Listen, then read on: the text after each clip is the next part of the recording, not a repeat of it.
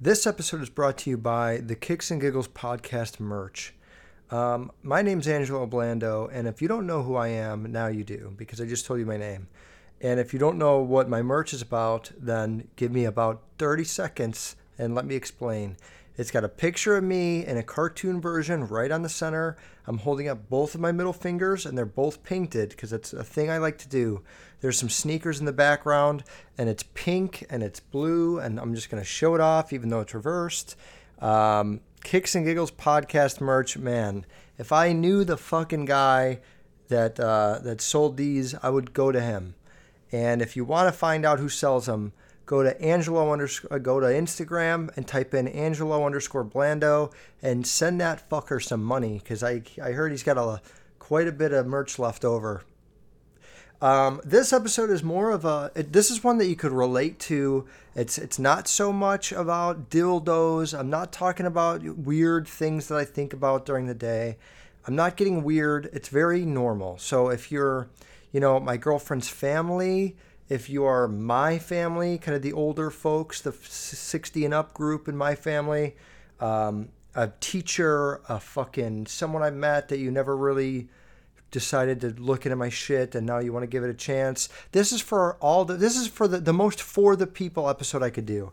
Cause everyone likes to talk about movies. Everyone likes to, you know, see what you want to recommend. Everyone is fucking lonely in this world and they sit in their bed sometimes and just can't do anything else other than turn something on and just get their focus off of maybe the mental hell that they're living in. Um, so this one's for you guys.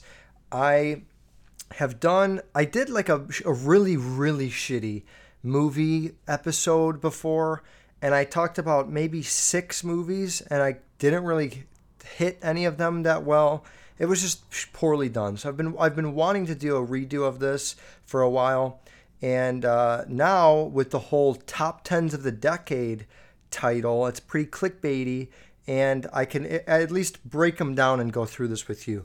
I think this episode might run 45 minutes in its own, so I'm definitely not going to be talking about shoes today.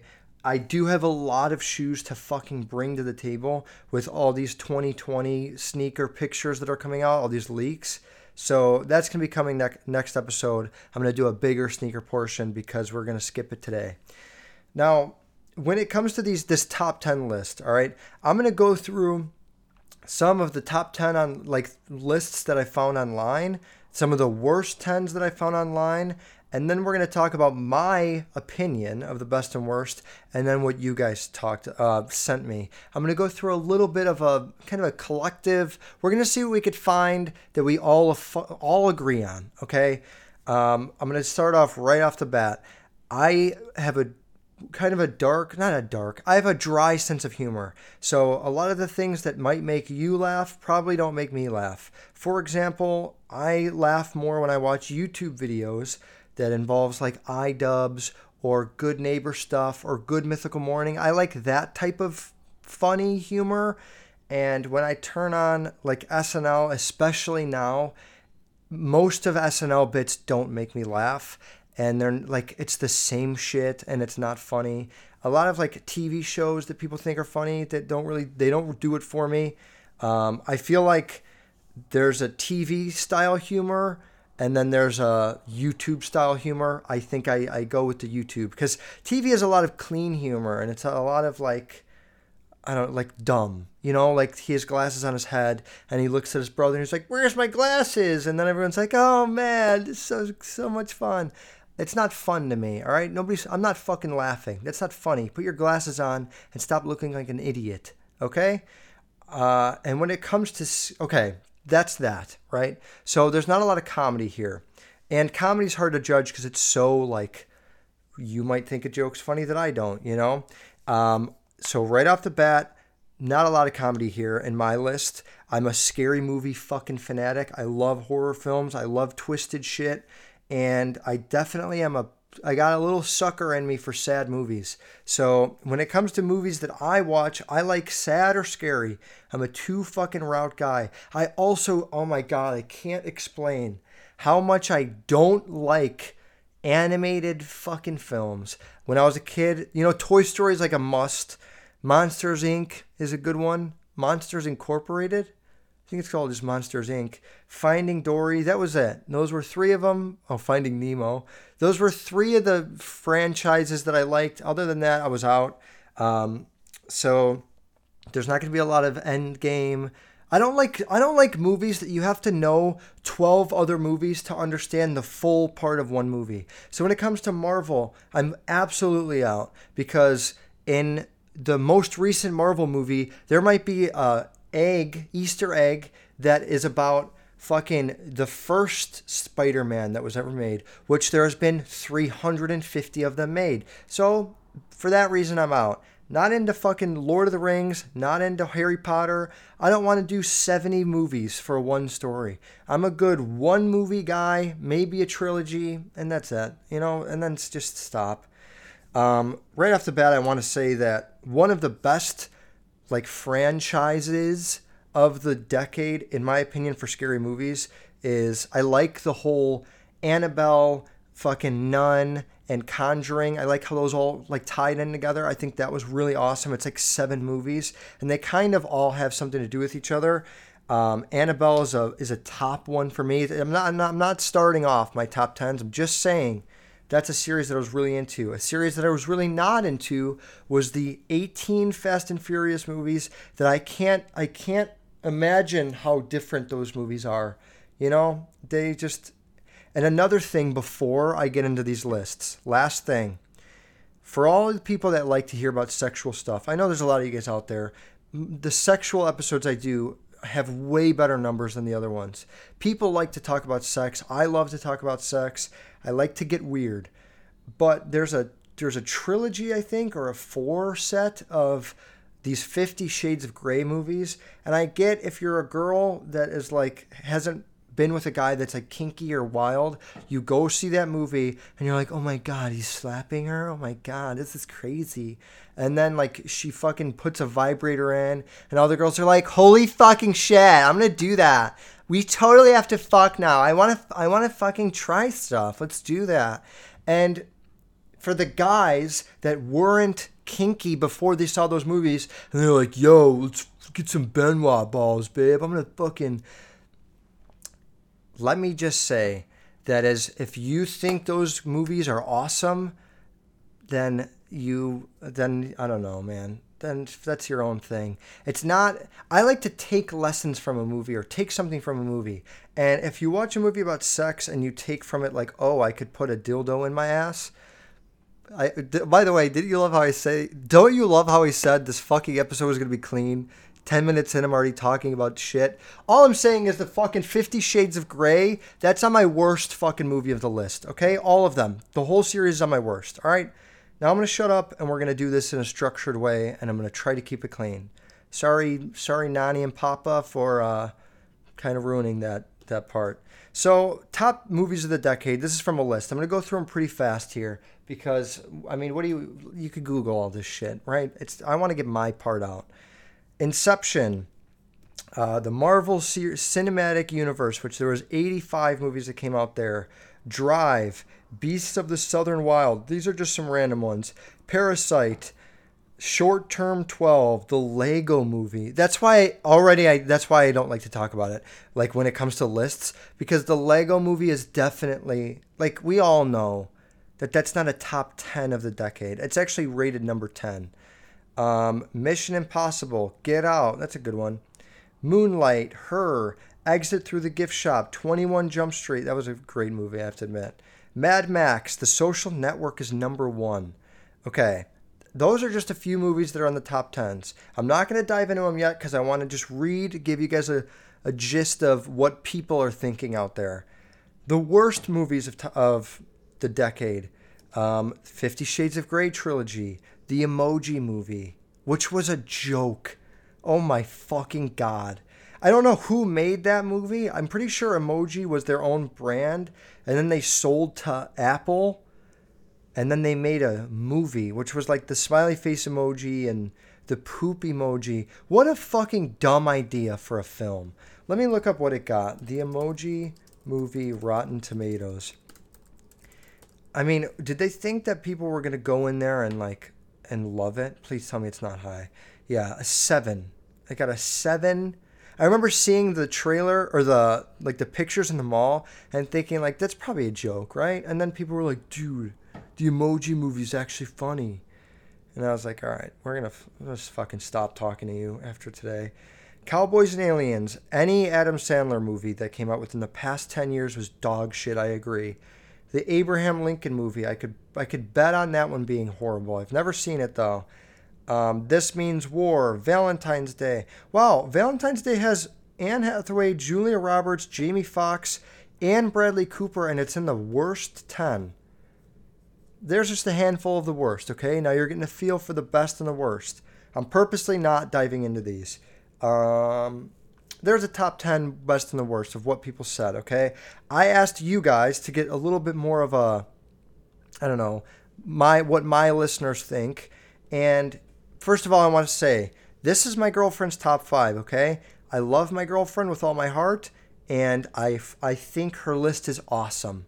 Okay? She uh she wasn't going to give me a list because she made a claim that I shit on all of her answers. She said like whenever I respond to something you like shit on me and you like make fun of my answers or you're mean about it, which I don't fucking really agree with. I thought it was a pretty nice boyfriend to you, but you know maybe you disagree. So Nadine's list is um, The Conjuring is up there, Shutter Island, Mamma Mia 2, Insidious and Get Out, and then Bridesmaids. Which okay, listen, I haven't seen Bridesmaids, but I know that the only person that would ever get me to laugh on SNL if I were to watch it would be Kristen Wiig, and she plays a big part in this movie, so I, it's probably really good.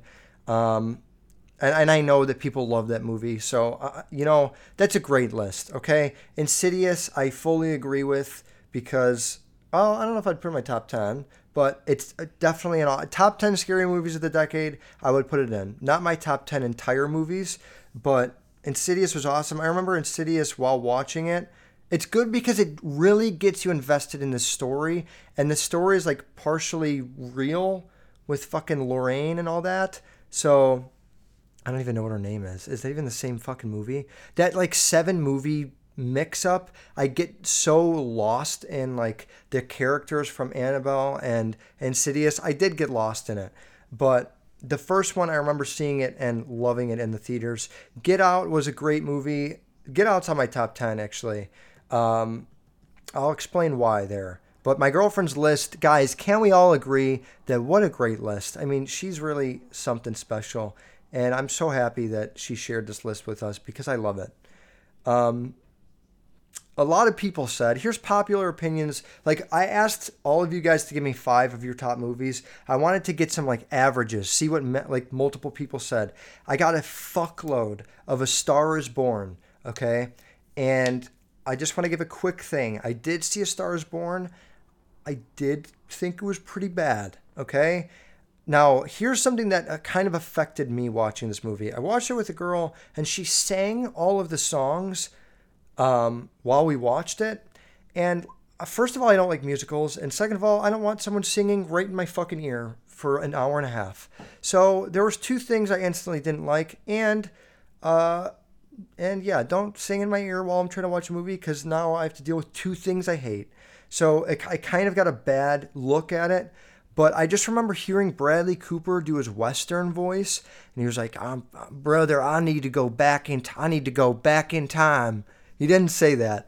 But I just remember looking at Bradley Cooper and hearing him do this Western voice and like something didn't work out. You know, I hate that. I know that they're actors and you're not supposed to think it's Bradley Cooper, but I just couldn't buy it. It just it didn't do it for me. There was a couple scenes where they're singing with each other and I was like, "Holy shit, that's sweet." But then on the side of me I hear like and uh, just right next to my ear from this girl I watched it with and I was like, "God, can I just listen to them fucking sing? Back, get away, back up a little bit, huh? And ruined it for me. But it got a lot of Stars Born. I got a fuckload of end games. It one and two, which I heard that the second one is dog shit, but the first one was really good. There's this kid named Jack. I think his name's Jack Grazer or something like that. He was one of the actors in that movie, and he's gone on to do really good movies, and he's only like fucking seven years old, and uh, I think he's gonna be like top shit when he's like 25. Um, so that movie put me onto him, and I'm a big fan of him now, and it got some young talent in there. The It 2 trailer looked pretty good with like the grandma that's naked that does this weird fucking walk, but everyone said like it's three hours and it sucked. So that's I don't have an opinion on the second one, but the first one definitely. Frozen. Here's why I didn't watch Frozen, okay? Because I don't like little kids, really.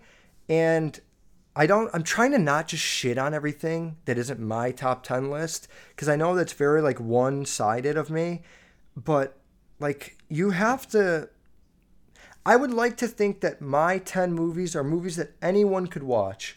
And I don't think anyone could watch Frozen because it's animated, it's a fucking musical, and like it's very little kiddish. It's just very 7 to 10 age group. I don't think a lot of older people could watch that and like really get into it. I don't know, maybe that's just me. I got a lot of Mad Max. I remember when Mad Max came out, people were shitting the bed in, in, in joy because they were so happy about it. Um, and I got a lot of the Joker. Now, before I get into, actually, I'll explain that. That's that's all. Okay, that's what the people said. Now here's where here's where we're gonna go from from what I thought my top ten were. Number one, and I'm gonna. This is not in order. I'm doing it in chronological order. I tried to at least. So in 2010, The Social Network came out, and this came out like kind of right after Facebook was like peaking and starting to like really get fucking millions of users. I think Facebook like hit its peak, not its peak, but its first of many peaks in 2008 or 9 or 7. And uh, when the social network came out, it it like literally clicked in my head that like I need to start grinding it out. Like I need to start fucking making money. It taught me a lot about it really taught me a lot about business because the whole the social network is a story of Mark Zuckerberg, the founder of Facebook, um, how he kind of like stole this idea and would spend his nights like grinding and like creating a website and, and coding in his in his dorm room and created Facebook, but like kind of stole it, but also created it. And then it has to do with the lawsuits that he went through and how he got it to be this huge thing. And it taught me a lot about a kid being in a in a college dorm room and just like fucking grinding it out and not giving a fuck about other people and just really like focusing in. Um, and he dropped out of fucking college. So for that that movie, that having all those things in there, and there's a lot more, but not only did it like inspire me to try a lot harder in my business, but it really made me decide like I'm not partnering up with anyone because of how fucked I saw that movie was, and like some people really get screwed over. Um, it's not like the simple reason why, or the single reason why I only do business on my own, but it gave me a heads up of like people could fuck you pretty bad. Like whether it was sharing my ideas or telling people like, "Hey, let's start selling shoes together. Let's get a team of people." Like now I have a handful of people that I talk to that work in the same like business as I do and I rely on them even a lot of the times, but if I were to ever open up my own business, which was something that I did when I was like 13 or like no, like 16 with a vape company, there was plenty of kids that were like, dude, I could fucking make the liquid and then uh, Johnny will do the website and then you do this and like we'll each get 20%. Nope, not fucking doing it. And during that movie, there was a lot of a lot of things I learned about negotiation, okay? Now now years later, as I was starting this like sneaker business, I had sat down with a guy that's very close. This is just a quick story. I'm not going to dive in that deep with all of these movies, but this is a pretty important one. I sat down with a friend of mine's father that happened to be a multi, multi, multi millionaire, like three figures and then the million, you know, like hundreds of millions. And um, he sat down and I got to meet him, which was super dope. Um, he's not like a super famous rich guy, but he's just filthy fucking rich. And I had never met someone in that caliber of living before. So for like an 18, 17 year old kid to meet him was pretty unreal he sat down and gave me his time of day and asked me about my business. I, I explained to him, you know, I resell shoes and I have these plugs. This wasn't when I was really like doing it a lot too. I explained to him I have these plugs that get me shoes and I could get 50 at a time. All I need is more money to like front. And I explained to him the whole business and why I needed money. I wasn't even necessarily looking for an investment, but knowing that he had this much money and knowing that I'm a fucking hustler, I figured I'd just explain to him in a way that kind of called for help. Um, we sat down for like 30 minutes and or 45 minutes and he ended up saying like hey i have a fucking offer for you and like all of a sudden my little world turned into a shark tank episode and he was like i will give you like a it was like a hundred thousand dollars or seventy five thousand dollars and I'll help you fund this business. Like I have a warehouse that you could order shoes and get whatever the fuck you need. We could stock like thousands of pairs in this warehouse. I have people that will, will help you get a storefront if you want, and like I'll write the check and help fund that. Um, he explained to me he would help me travel and like all of this shit. This guy's got like private planes and all this shit. And I was like, holy fuck! Like this is my this is it. This is my break. You know, 16 years old, grinding it out with sneakers, and now I got a fucking billionaire almost that wants to help me out. And I was like, fuck! Like, thank you so much for even showing interest. Like, this is unreal. I never would have expected this. And then he hits me with, which I don't. I'm not complaining here. Okay, the guy's got a lot of fucking money for a reason. Okay, he's not He's not the type of guy to just give away money. Clearly, he's a saver, and clearly, he's smart with his money. So he offers me a fucking pretty interesting deal. He goes, I get 33%, meaning him. Uh, my son gets 33%, meaning his son. And you, meaning I, will get the other 33%. So in this business that I have not even created, but really indulged in and learned and studied and mastered for my age. Um, I come to the table and I get this offer for a lot of money and a lot of fucking ex- expansion. And he offers me a deal that puts me at 33%, which means I am just fucking out, basically.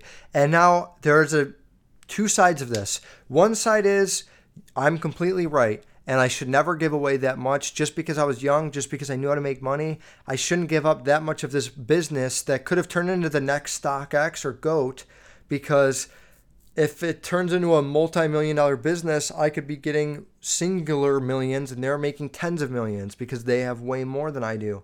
And any say in the business could be overridden by them and I get fucked. So that's one side. The other side is, and you should have taken it because you know, like 100% of a grape is not better than or bigger than 30% of a watermelon, whatever that fucking saying is. So it's like a portion of something that could be billions is better than 100% of something that's tens of thousands. But because of this movie and this like inspiration I had to like do shit on my own and like grind it out, to this guy's face, I was like, I was like, no, man, I'm not doing that. I was like, I'll take 51, and you and your son could split the 49. And he was like, I'm not doing that either.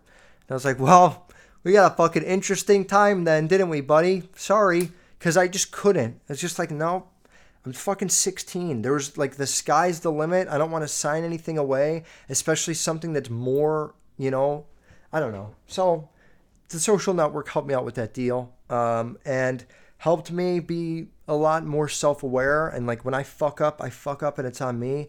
It's not 30% on me and 70% on my partners. Fuck all that. Next movie was The Town. This also came out in 2010. This is an action kind of movie. If you haven't seen The Town, it's with Ben Affleck. I don't really want to explain. I mean, okay. It's about it's a mixture between an action movie and a romance movie. Um, ben Affleck is part of a bank heisting fucking group, bank robbery group. And it takes place in Boston, and they all have Boston accents, which makes the movie a lot more badass. And uh, like one of the opening scenes is they go to rob a bank, and while they, they have these masks on, they pull up to this bank. That scene is like iconic because it has this nun mask that has like a hood over it, and it's just like a very iconic mask. I've never seen it anywhere else. Um, they pull up, they rob this bank, and he holds one of the bank tellers hostage and has her go in the safe and open it. And while he's doing this, he's realizing like she's fucking beautiful. He just kind of falls in love at first sight. And she never sees his face. And then following like the next few months, they run into each other and he starts kind of hitting on her, making this move. She's talking to him like in bed about how traumatized she is, that she got held hostage and all that. And little does she know there was fucking him. Then she finds out it was him. It puts a wedge between the relationship and a lot of it fucking and then I don't know, see the rest. Well, yeah, just watch the movie. This movie fucking like I don't know what it did for me, but one thing that it did, this is the only thing I would explain to you because it's probably funny to some people. There's a line in this movie where after all these lies that he's told her, he finally like is in his last effort to get this girl back. Um, he's telling her like, I I fucked up. You know, I, I lied a lot. I know, but like, please give me another chance. And she says, How could I ever trust you? Like, how am I ever gonna trust anything you say? You lied every single fucking time.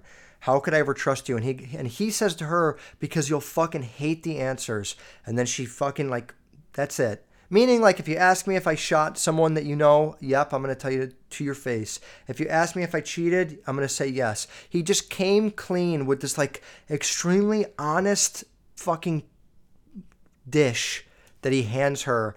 And I remember this is kind of fucked up. It's not something to be proud of. But after I saw that movie, I fucking did some sketchy shit with my girlfriend. And then I used the same line with her. She was like, How could I trust you? Like, you cheated on me, blah, blah. And I was like, Ask me anything and you'll fucking hate the answers. But at least, you know, I'll, I'll, I'll be honest.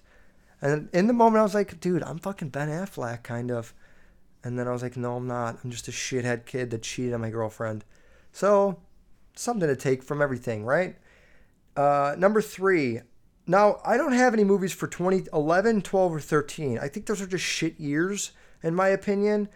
But 2014 was Gone Girl, another Ben Affleck movie. I'm not even a big fan of him, but I realize that he's in a lot of really good movies once in a while. It's probably how acting works. Um, Gone Girl is Gone Girl helped me realize this is all I'm going to say because there's a lot of spoilers you could give away it's about a husband and wife. The wife goes missing, and you could figure out the rest. That's all I could say. I don't want to spoil anything. Um, it, it taught me about how fucked up women can be. And this is not only against women. So, all you feminists that are like, what the hell did he just say? Chill. Sit the fuck down. All right. Men are extremely fucked up as well. This movie taught me about some moves that a woman could pull in my life that I would never expect and how it could brutally fuck you over. So from from 2014 moving on, um, I really started investing in condoms, and I really started making sure that everything I said was consensual. I mean, I, this was like 2014. I was probably like 14 years old. No, I wasn't. 2014, I was 16, and I think I saw it like at the end of 2014 when it came out. But moving forward in my relationships, I I literally remember like 20 fucking 16, 2018 being in relationships and thinking like if I say this or if I do this, she could flip this whole fucking thing on me and I won't have anything to say cuz it's her word against mine. It put a really big like perspective on like you got to fucking watch what you do and say and how you do and say things because they could flip on you. And I'm sure, I'm sure there's been something that I've said on this podcast that someone could flip against me and it'll fuck me over in 10 years. But until then, I'm going to hope that I'm doing good. 2015, Focus came out. This is a movie with Will, Will Smith and Margot Robbie. Um, I don't know. It's a fun movie. I didn't learn much. I don't have much to say about this one. It's about a couple that they fucking pickpocket people together and they also fall in love. Will Smith is really smooth in this movie and it taught me how to be a smooth fucking guy when it came to, I don't know, scamming people, which I don't do often. I've actually never really scammed. You know, I'm sure I've probably done some fucking bad deals, but if I ever want to pickpocket people, I literally know how to because I saw this movie. And it's a it's a romance drama type of movie, but the ending sucks. But the beginning of it, I, I thought was a the first 80% deserved a spot on my top 10 list. So, Social Network, The Town, Gone Girl, Focus. Number five is Creep. Now, these are all 2015 and later. From 2015, like I started getting into scary movies a lot more, and scary movies have had just a fucking grind and a peak that they've never really had before. Um, you know, mo- scary movies in like the 1990s and 2000s were all, and probably way fucking earlier, they were all about like this monster or like this guy that's gonna fuck me over, you know? And which I, I understand the old heads appreciate Freddy Krueger and Scream and Michael Myers and all that shit. But from 2015, actually a little bit earlier, like Paranormal Activity days, and which I think was, I don't know, 2011, 2013, from Paranormal Activity moving forward, they brought in this whole kind of new, like, this there's an entity that is fucking everything up in this movie. It's not so much like a person or a character or a thing. It's like ghosts and the air is fucking everything up. And that really became a big thing in scary movies, um, especially like with Bird Box that just came out. Uh, like the air was the fucking scary thing in that movie. So they kind of started dr- driving away from characters and more into like scary I don't know, spirits and ghosts and like what the fuck is behind me because shit's moving. We got into that uh, half of the decade. So I try to appreciate, I like more scary movies that have like a actual thing that is haunting whatever the person in the movie is. But number five is Creep. Now, Creep was one of, it's a, it's a Netflix movie, I think. And it's like, I don't think it was in theaters. Maybe it was in like a few. But it's a it's a movie about it's very low budget. I've heard that it's under one million dollar budget, which I love movies that are like handheld camera style Blair Witch style movies because sometimes when you have like the perfect angle in a movie that nobody's recording and you have two of the main characters in the scene and then something happens, it just I don't know, it just fucking kind of doesn't get you as scary as if you're like like if you're in the fucking movie, right? If you're looking at it from a POV standard or POV fucking spot and you're in the room where the fucking shit's happening and like it the camera follows like as you're walking out of the room or running for your life, it gives a lot more of like a like holy shit, I'm really in this bedroom and I'm really fucking there's really a demon behind me. That's what I like to get into. Um, Creep was one of those for me, okay? And uh, it's basically about a guy. It's okay. There's a movie called I want to. I think it's called like Me or like the Life of something. I fuck. I can't think of what the movie's called. There's a movie about a guy that he's getting cancer and he's dying, and he makes this film for his son. That's like the son is not. It's unborn son. He makes a movie all about the life that he had and like teaching him how to do stuff and how to shave his face and how to take a shower and all this like goofy shit. It's really sad. And this is like a scary twist on that movie. I know that once I turn this episode off, I'm going to think of what the movie's called, but in in Creep, a guy posts that he's like on his last fucking months and he wants someone to record him making a movie for his unborn son. He's paying $1,000 and he lives in the fucking middle of nowhere. This guy finds his, you, which you get the POV of this guy, finds this ad, goes to the house, and fucking take it from there, and some fucked shit happens. Um, that that's up there for me. It's a scary movie, and I like that the character himself, the the ho- the guy, the host of this house, and this whole idea of making a like a movie based on his life for his unborn son, he turns into being like this creepy fucking. I don't want to spoil it. Um, but there's no CGI. There's no fucking entity, which I do like. But in this movie, it's delivered as a Blair Witch style, like raw, low budget, scary movie, and I fucking love it. Highly recommend. Number six is Get Out, and Get Out was like I always say it's overhyped, but because of how it's like politically involved and like it's a lot of like they they attack not attack but they acknowledge a lot of like real world problems with like racism and like our fucked up president and a lot of like real things that you see in this movie. And as a scary movie, usually they don't really deliver like genuine lessons. Usually it's more of like, holy shit, that was scary. This character was cool. I would have done this, and that's it. But in Get Out, you kind of fucking look at the world a little bit differently and you like decide if you're going to be a shitty person or not based on how you view this movie, basically. Um, it's great. And that like da- Daniel something, the I don't know, I can't think of his fucking name, but the main character in that movie is like extremely British and plays off like a, a, and does an amazing American accent. I never even knew he was British until I saw his interviews, and that was like a big break for him, becoming an awesome fucking actor because nobody really seen him before. And for Jordan Peele as a director, this was his first horror movie and people were like, "Holy fuck, he's insane." And then he came out with Us, and Us was dog shit, in my opinion. But it was good for a while it lasted. I really thought he was going to make a good movie after that, but he didn't. But big breakthrough for him, and it was big for the horror movie scene, I guess, because of. No, it was, because it really addressed real life shit. Number seven. Now, this is just a sad fucking movie. There's two sad movies on number seven that I'm split between. And it's just because I didn't want to put two sad movies in there. I just wanted to do one. Um, there's a movie called The Beautiful Boy, which was like in theaters for 10 seconds and then it was out. Um, it's with Steve Carell and this Timothy, I don't fucking know his last name. Let me get it because he deserves it. Timothy Christian. Is that his name? Nope, that's a fucking high school. Why did it give me that? A beautiful boy cast. So this one hit home for me. Okay, Tim is, Timothy Chalamet. He's like people are fucking obsessed with him. And Jack Grazer is in this movie. The kid from uh, uh, It.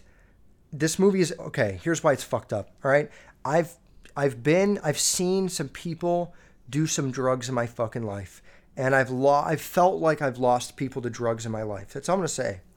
And in this movie, it's like it's just fucked. I literally cry like a pussy every time I watch it. I've seen it like four times, cried every time. It's about a father and okay, it's two parents. They have okay, let me explain. I need to like get my brain. I don't know how to explain this. So a man was married and had a kid, right? Then he got divorced got remarried and had two more kids, and still is with his wife.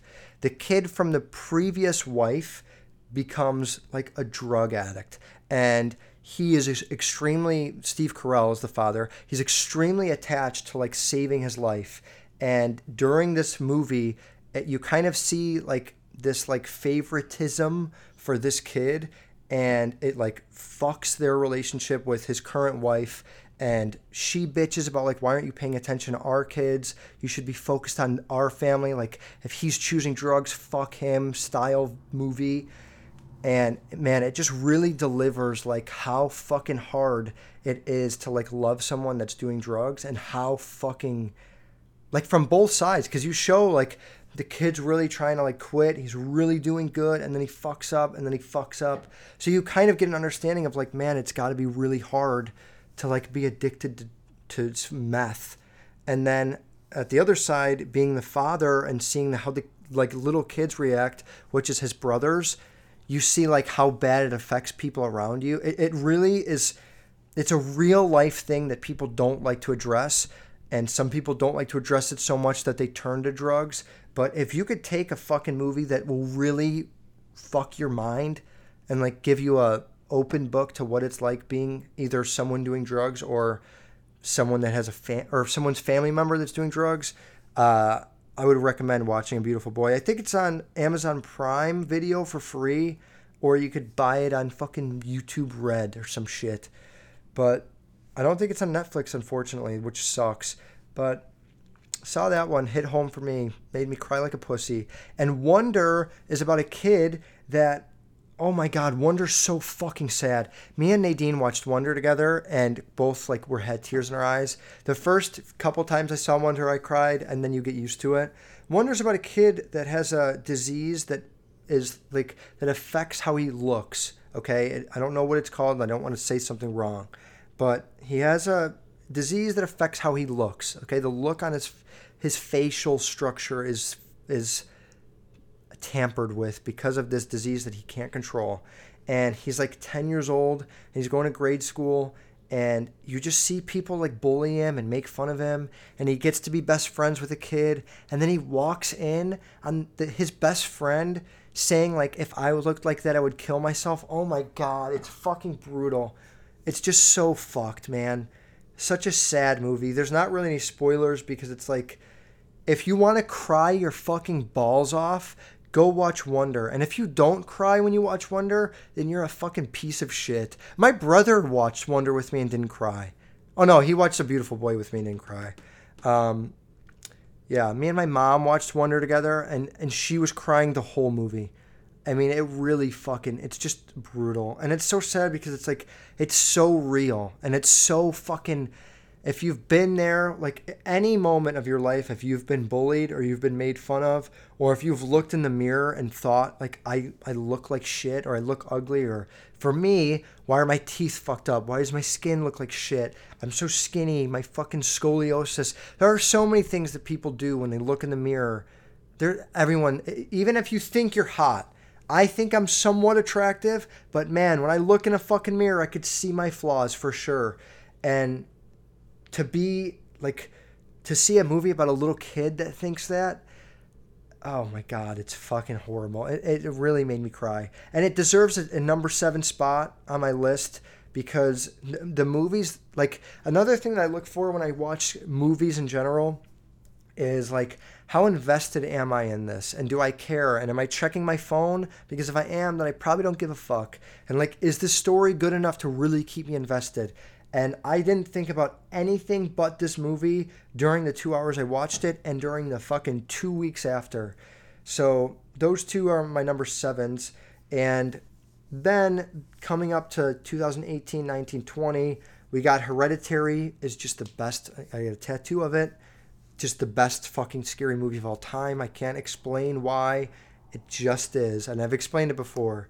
Um, Toni Collette in that movie is fucking unreal. And how she, I think she's a method actor. I know that Alex Wolff is, and he plays Peter in this movie. It's just a story about a fucking family that can't figure it out. And to twist everything, there's a demon involved and an entity that fucking overcomes people. It's just, it's too hard to explain in an easy way. If you like horror movies and you like psychological thrillers, Hereditary is the must watch of the decade. I would probably put it as as number 1 or 2 or 3. Definitely top 3. Number 9 is a tie. Oh, these are actually before 2018. Number 9 is a t- 9 is a tie between The Purge and the Unfriended series.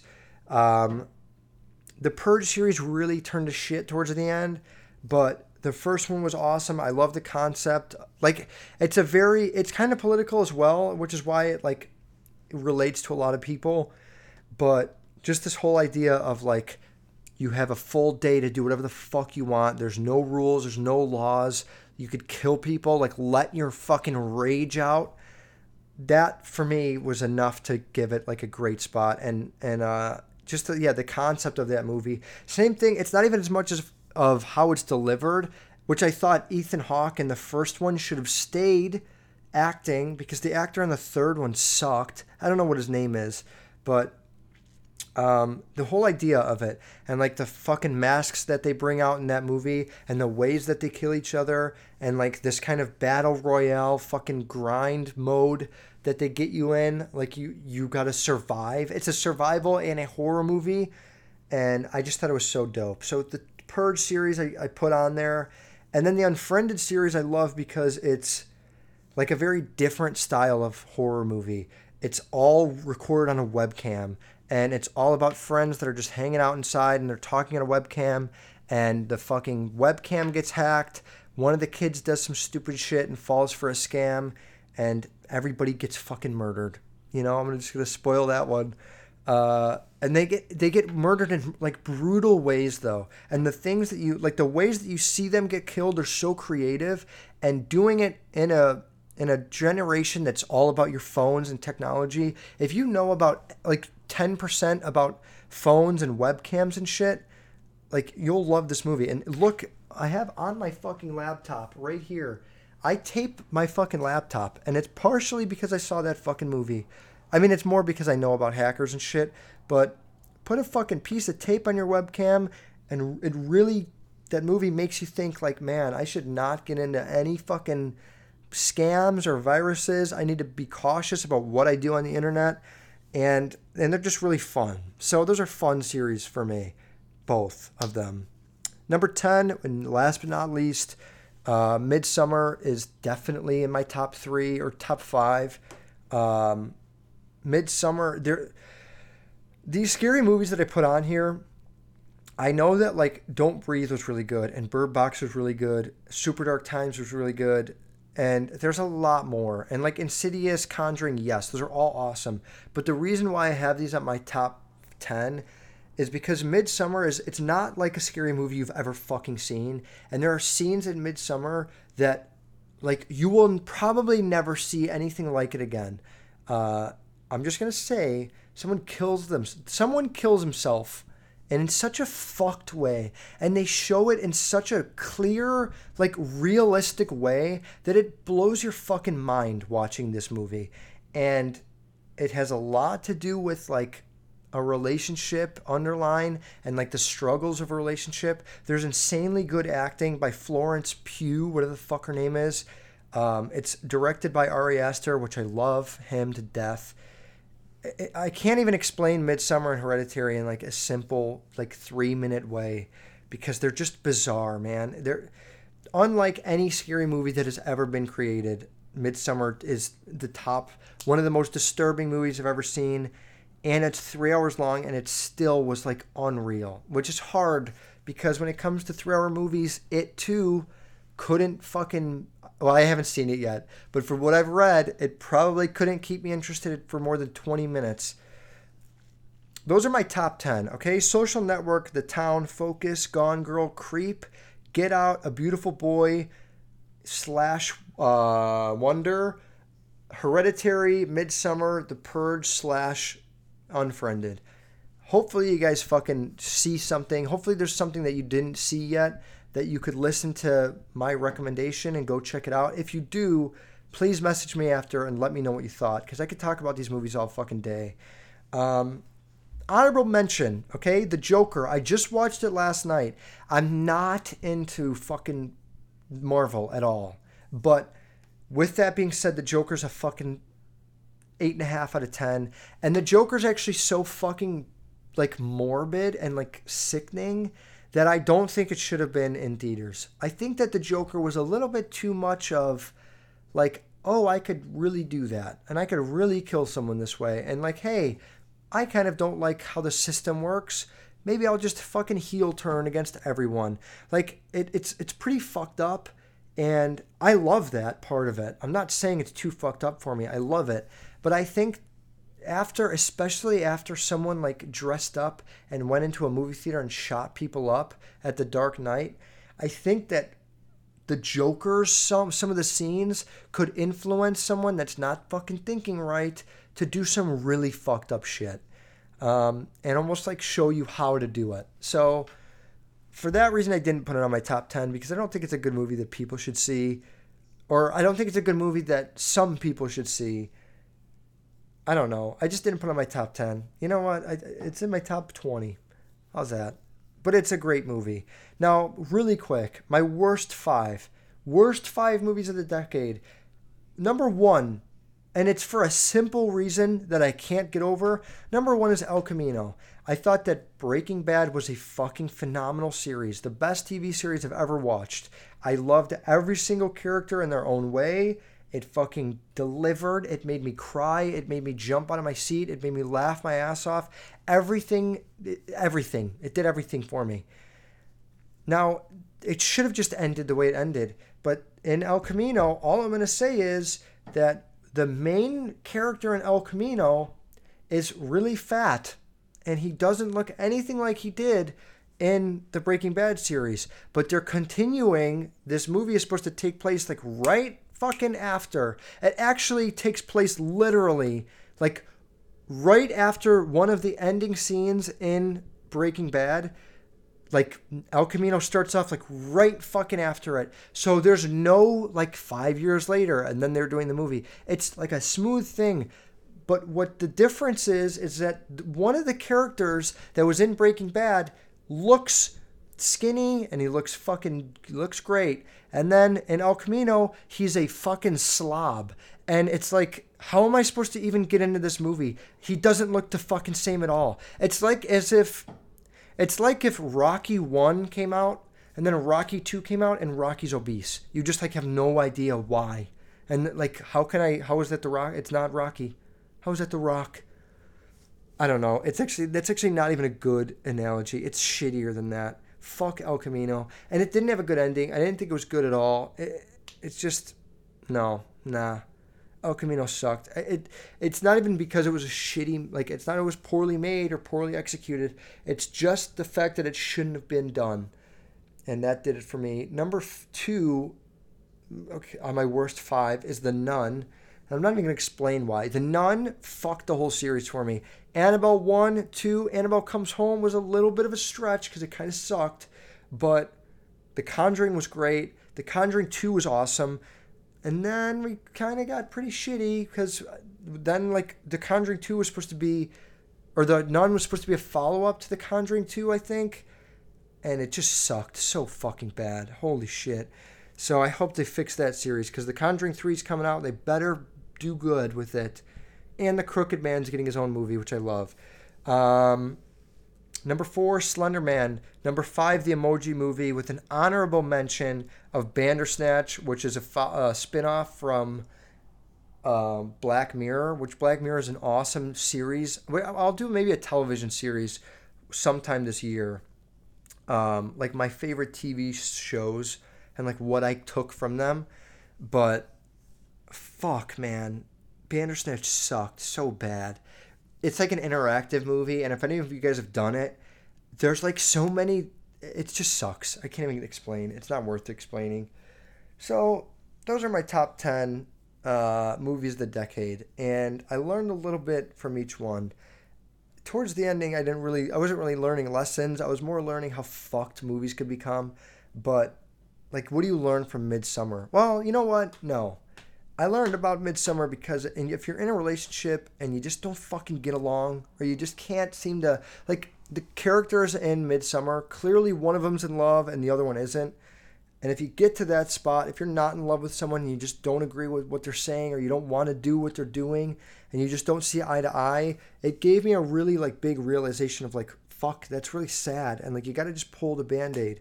Thankfully I don't have that. I'm fucking extremely in love with my girlfriend, and I, I hope she's the same. But Midsommar, if you're a fucking relationship person, watch Midsommar, and after that, tell me what you think your fucking past relationships after watching that, or what you could have done differently.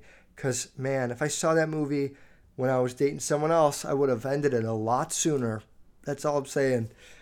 Uh, on that note, thank you guys for watching. Please support this TV show. It's a TV show please support this web show and uh, support me in purchasing a T-shirt that has my p- fucking podcast on it. Please, huh? I'm asking in a nice. I'm a good guy. Um, twenty-two bucks, and I'll do free shipping. Look at my pants, by the way. I never really. I don't think I ever got my leg in in the frame. First time in in 2020, I'm getting my leg in here.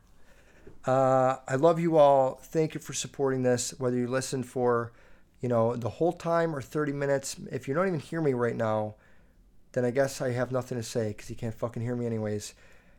I love you. Have a beautiful Sunday. Oh, and and man, I'm excited for the Super Bowl.